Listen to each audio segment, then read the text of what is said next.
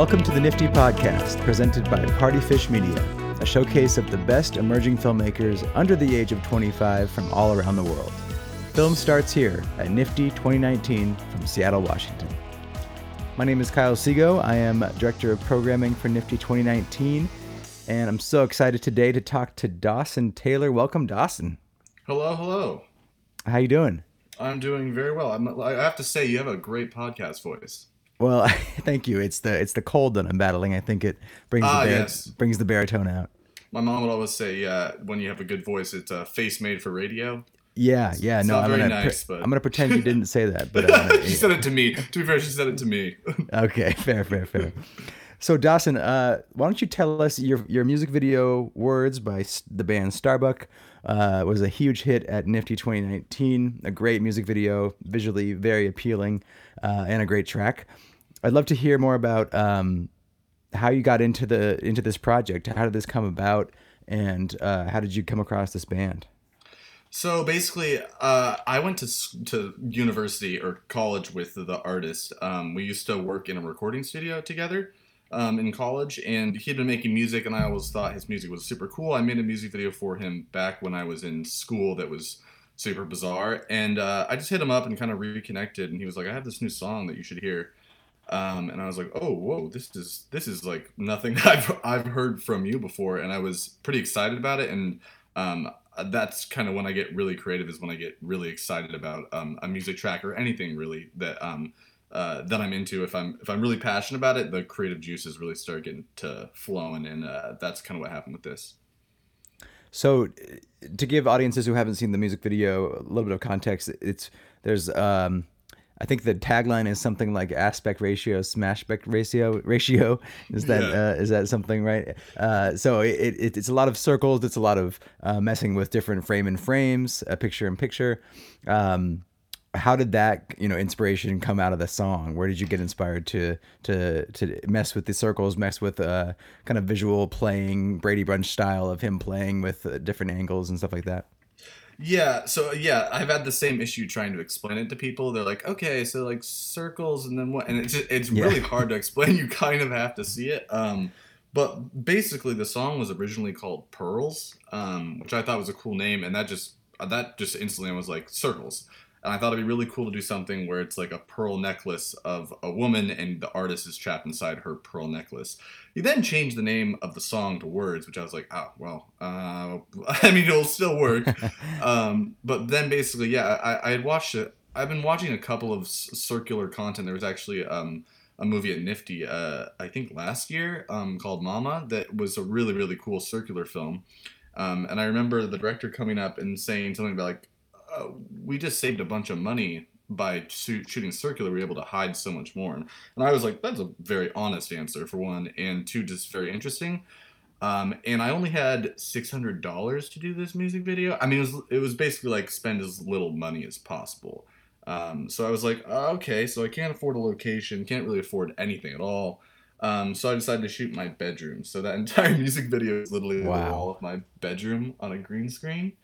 Um, I I have some absurd photos where it's just all of my furniture against the sides of my room, and then this giant green screen just hanging there, um, Wow. and people dancing around.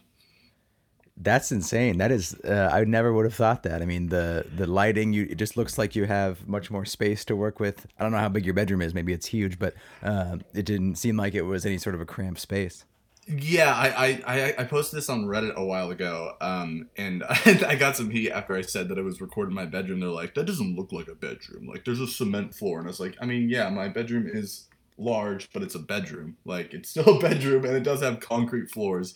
I didn't shoot this on a stage and then say it was my bedroom. Bizarre. yeah move your bedroom furniture into the soundstage and say Yeah, it's your yeah, bedroom. exactly, Yeah. exactly. So then I had to post like a BTS photo to prove it. Classic Reddit.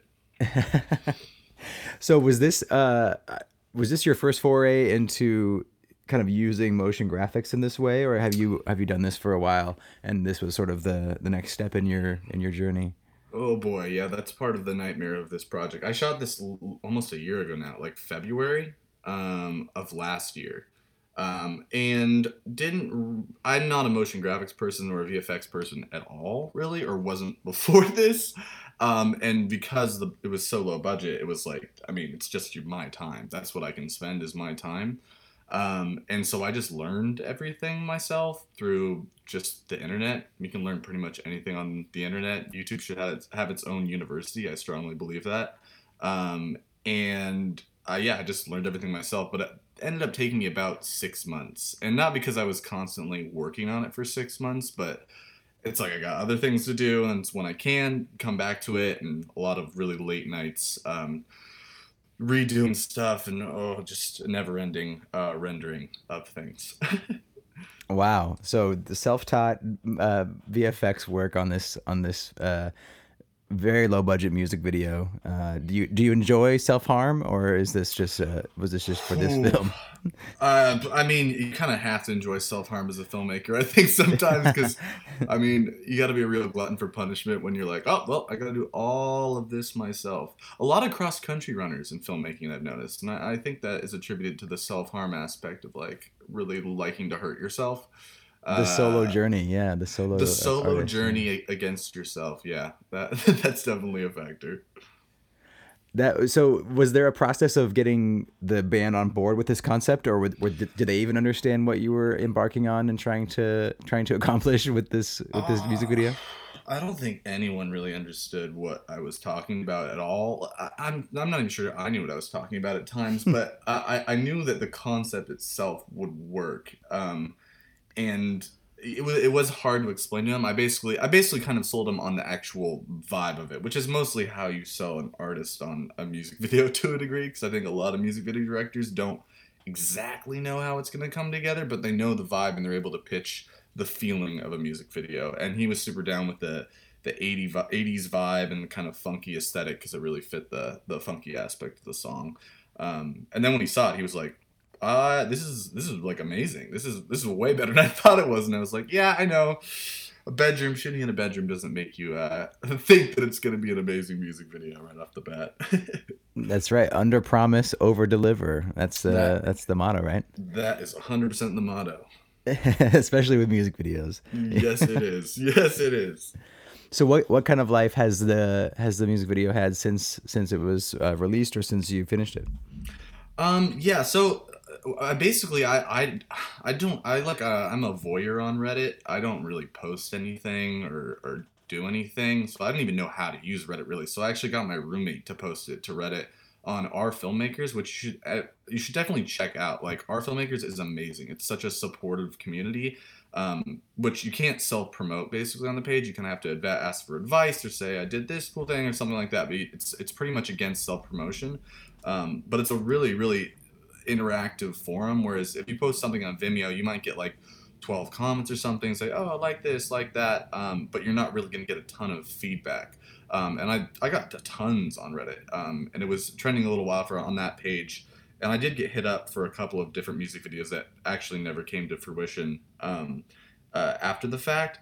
Um, but other than that, yeah, it, it's definitely got a lot of feedback at NFFTY, which was really lovely. Um, and it's always great seeing your your content on a big screen. It just is like the best experience, uh, the most rewarding experience as a filmmaker. I think is seeing your content on a movie screen. Honestly, it, it's just it's there's no other experience like it. Especially a music video, which doesn't often get No. a, big, a big screen uh, screening. Yeah, a big screen no, show. it really, really doesn't. It was, and that was a very interesting thing to watch, just because the screen is so big, so the circles bouncing around was like, whoa. Yeah, definitely. I never thought of using Reddit like that. That's a really interesting uh, resource that I think many filmmakers may not may not realize is there. Do, have you gone there for like just to learn, you know, filmmaking tips and tricks and th- things like that? Yeah, the, the our filmmakers is pretty specific to like finished content or people posting cuts of stuff. Um, but the and I actually got the advice from a friend who was like, you should post on this forum. Like people really uh, really respond to stuff on there.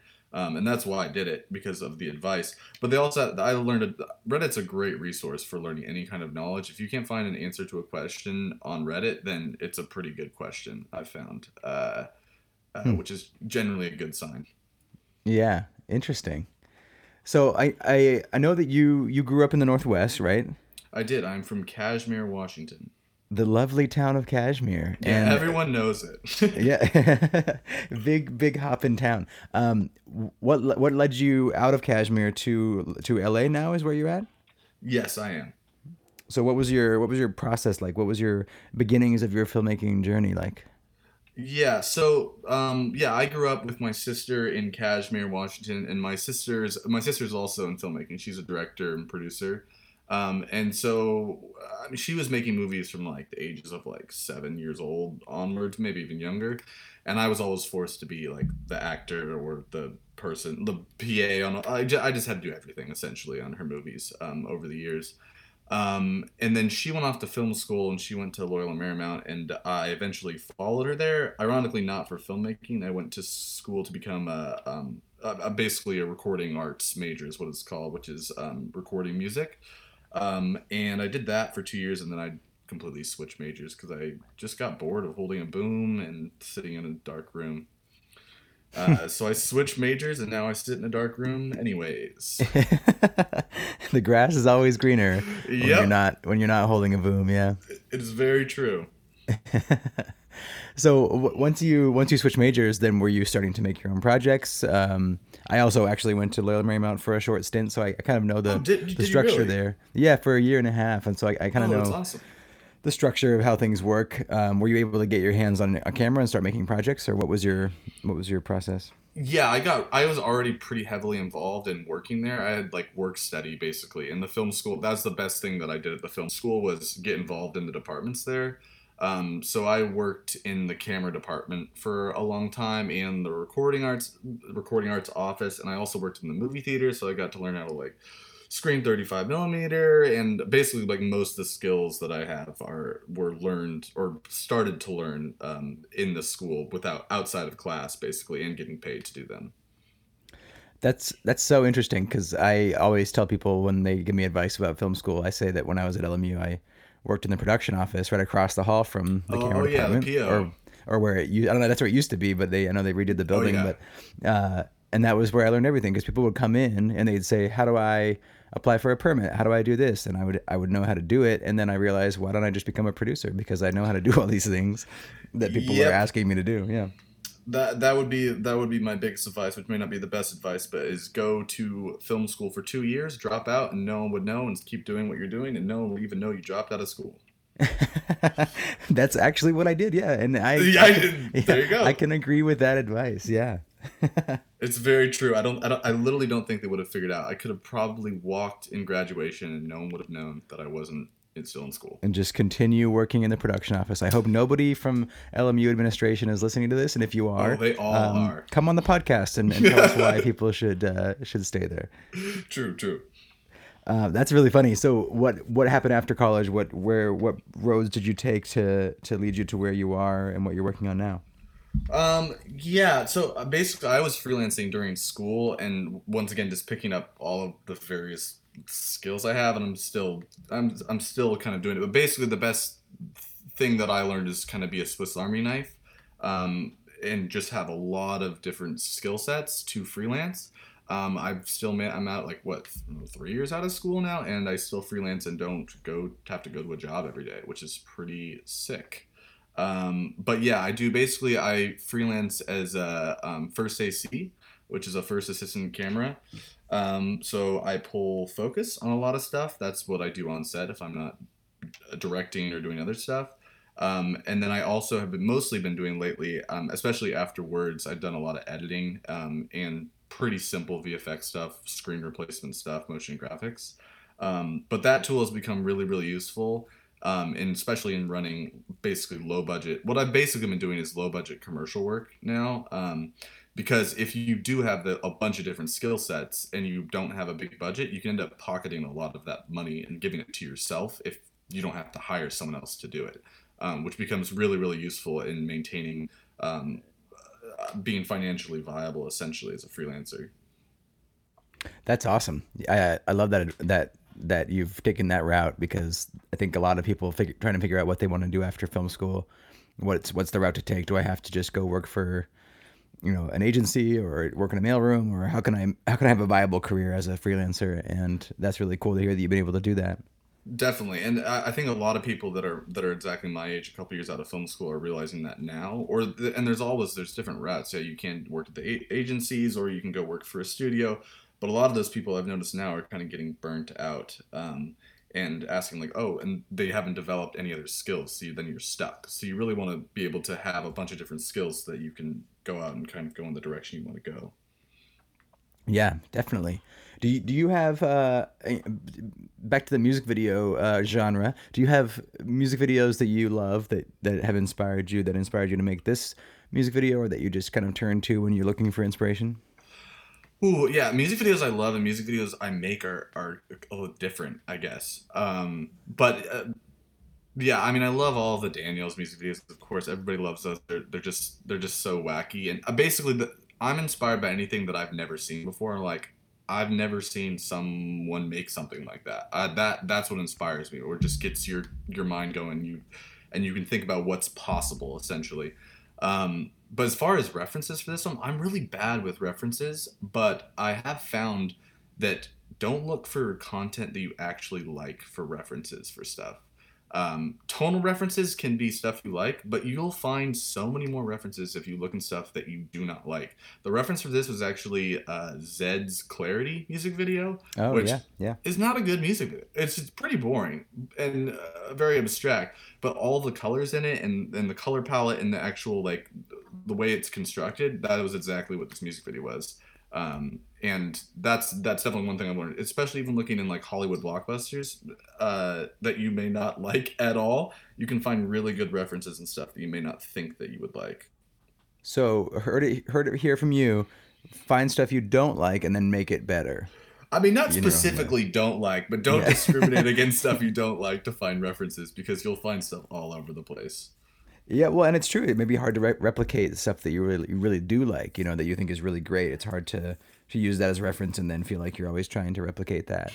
Yes, and, and articulating why you like something. I think that's very important to to identify is why you really like something, or even more importantly, why you really dislike a piece of content. You're like, what is wrong about this? What do I really not like about this? Yeah, interesting, interesting. Have you uh, collaborated with other young filmmakers, any anybody from college or, or NFFTY kids while you've been in LA? Uh, yeah. I mean, honestly, most of the network of people that I work with are from my film school, and that's really why you go to film school to a degree is to make those connections. Um, but yeah, I I'm very lucky because my sister had a three year jump on me essentially. So a lot of, I was already when I went to film school had just a huge, much bigger network than anybody else in the school. Because I was already working with the seniors and people who were already figuring stuff out, and I still work with those people um, all the time. Um, but yeah, I mostly I mostly am working within the network of people I know from school or people I know who know people in school. Um, but I, I am starting to branch out, and NFFTY has definitely been a big part of that in kind of expanding your filmmaker web, which I think is really important because you do really get trapped in working with the same circles of people, and that doesn't really allow you to grow and expand at all. It kind of keeps you in the same place. Yeah, definitely. Do you do you uh, desire expanding outside of the, the the music video realm for your next projects, or what are you thinking about working on next? Oh yeah, I'm pretty done with music videos. I I I, I mean I I shift uh, like every six months on, on stuff I'm passionate about. I've been passionate about music videos for a long time, but I've, I've I don't know. It, it's not that this project burned me out. Even it's it's just I think I have a hard time um, getting people on board with the creative vision, and maybe it's that I'm not good at explaining it. But uh, even like with this project, it, it was really hard to explain and if someone's spending their money on it, they want to know exactly what it's going to turn into. And I think a lot of the concepts I come up with are slightly too abstract to explain correctly. Mm, Um, so yeah. I've kind of gotten burnt out on that lately. Um, but I'm I'm trying to refocus and, and do more narrative stuff, which uh, I know everyone wants to do more of, but uh, I think I've kind of lost track of that and need to get back to it. Oh, I think that's great. I think that switching over and being able to bounce back and forth allows you to to grow in different areas and stretch different muscles. So that's that's really awesome. Is there a way that people can follow and see more of your work, uh, more of the stuff that you release in the upcoming uh, months and years? Uh, yes. So I basically I have a website. It's dawsontaylor.org. Uh, I thought it'd be funny to get a .org website. It's not that funny. uh, I didn't even know it was possible. Uh, but DawsonTaylor.com is taken. Shout out to Dawson Taylor Coffee Roasters. Oh yeah, yeah. You can't can't compete with that. I mean, I have their email. I have DawsonTaylor.com at gmail.com, and that's their website. But I have the .org, so it's all very confusing. A lot of emails misplaced. You're getting coffee orders. They're getting filmmaker inquiries. Yeah, it's just it's Once a, month, I get a coffee roaster uh, question of some kind to my email. Oh, that's that's funny.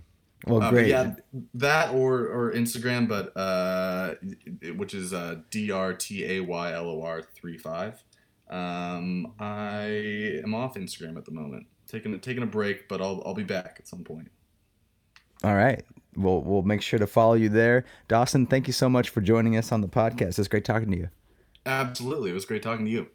And thank you for listening. For more information on NFFTY 2019, the talented youth, and more emerging filmmakers, check out nifty.org or find us on Facebook and Twitter at NFFTY or on Instagram at NiftyFilm. For more podcasts from Partyfish Media, search Partyfish Media wherever you listen to podcasts or follow us on social media at Partyfish Media.